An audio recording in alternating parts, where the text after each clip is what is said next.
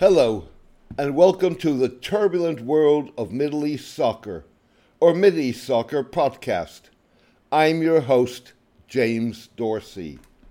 Afghan President Ashraf Ghani may not be the only one to have welcomed U.S. President Donald Trump's cancellation of peace talks with the Taliban. Probably so did Prime Minister Benjamin Netanyahu in the run up to this month's Israeli elections. The cancellation likely reduces fears harbored in recent weeks by Mr. Netanyahu and the Israeli intelligence community that the U.S. president may reverse his hard line on Iran and seek to negotiate a resolution of differences with his Iranian counterpart, Hassan Rouhani. Israeli fears were sparked by Mr. Trump's repeated expression of interest in meeting with Mr. Rouhani. Talks on the margins of last month's gathering of Group of Seven leaders in Biarritz between French President Emmanuel Macron and Iranian Foreign Minister Mohammad Javad Zarif, and Mr. Trump's last minute pullback in June from launching a military strike against Iran.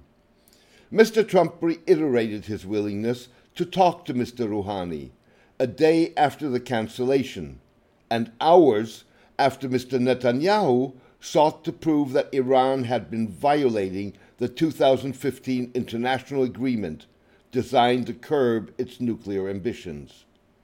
The president told reporters that he had no objections to negotiating face to face with Mr. Rouhani.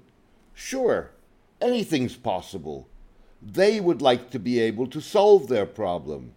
We could solve it in 24 hours, Mr. Trump said.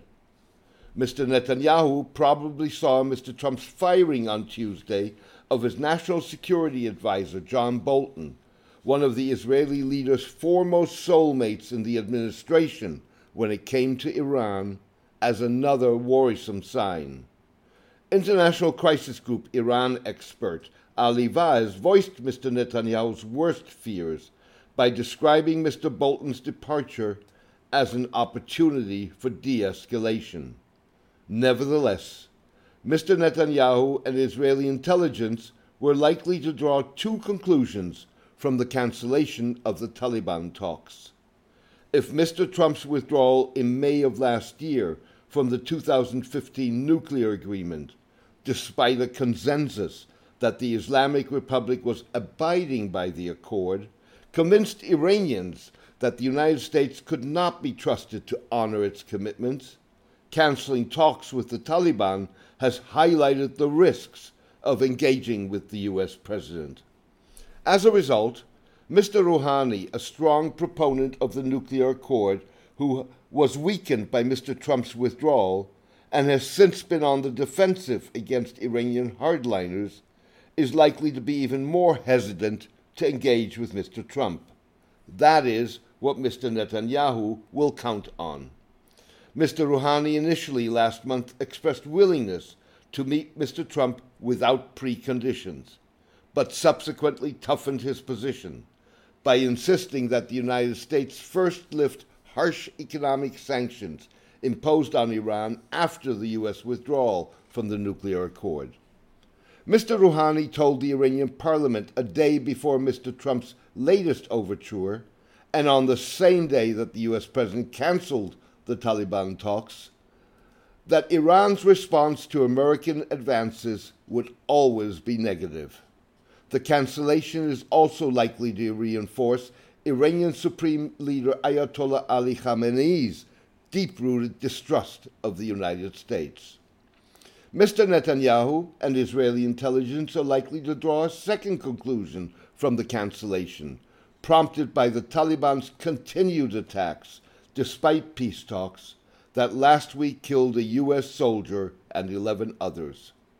Mr. Trump's declaration that the talks were dead raised the specter of a president reluctant to embroil the United States in further military conflict, ramping up operations in Afghanistan to counter anticipated Taliban activity. In an effort to fortify his perceived regained advantage and distract attention from setbacks in his electoral campaign, Mr. Netanyahu charged in a short televised address on Monday that Iran's duplicitous regime had been secretly developing nuclear weapons at a hitherto unknown site near Abadeh, south of the city of Isfahan. Mr. Netanyahu asserted that Iran had destroyed the site once it realized that Israel had discovered it. Mr. Zarif, the Iranian foreign minister, denied the allegations. Analysts charge that Mr. Netanyahu was recycling dated information in a blurring of the lines between his electoral needs and Israel's true security concerns. In the way Netanyahu presents things, there is a whiff of manipulation. Contrary to what one might understand from his remarks, this was an Iranian violation from the period before the nuclear agreement, which went into effect in January 2015, said Amos Harel, a columnist for Haaretz newspaper. In attempting to persuade the Israeli electorate that he is the Israeli leader with the security credentials needed to protect Israel from the likes of Iran, stiffen U.S. resolve to force Iran on its knees, and convince other nations that Iran is the source of all evil, Mr. Netanyahu risks not only escalating tension in the Middle East, but also sparking a nuclear regional arms race. Mr. Netanyahu's assertions threaten to reinforce Saudi resolve to match whatever advances Iran may make. Saudi Arabia's newly appointed oil minister, Prince Abdulaziz bin Salman, in his first remarks since being appointed this week, said that the kingdom wanted to push ahead with the full cycle of its nuclear program, including the production and enrichment of uranium for atomic fuel. Iran, in recent weeks, has gradually breached the limits set on its enriched uranium stockpile by the nuclear agreement and installed advanced centrifuges in a bid to force Europe to take effective steps to shield it against the full impact of U.S. sanctions and prevent the collapse of the accord. Turkish Prime Minister Recep Tayyip Erdogan, in an indication that a regional nuclear arms race could spiral out of control, this month demanded the right for his country to develop a nuclear military capability.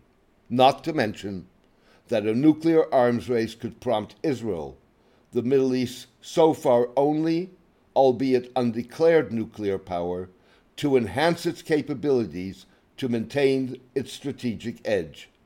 Said Gulf scholar Luciano Zaccara, with its ill advised policies in the Gulf, the Trump administration is not only encouraging a nuclear race in the region by allowing Saudi Arabia to acquire nuclear technology, but it is also undermining the international non proliferation regime in the current volatile situation in the Middle East, the lack of a robust non proliferation agreement will encourage a nuclear race in the region and increase the chances of preemptive military attacks that could lead to a large scale war. The same could be said for Mr. Netanyahu's approach. Thank you for joining me today. I hope you enjoyed the podcast. A written version of this podcast is on my blog, The Turbulent World of Middle East Soccer, at mideastsoccer.blogspot.com.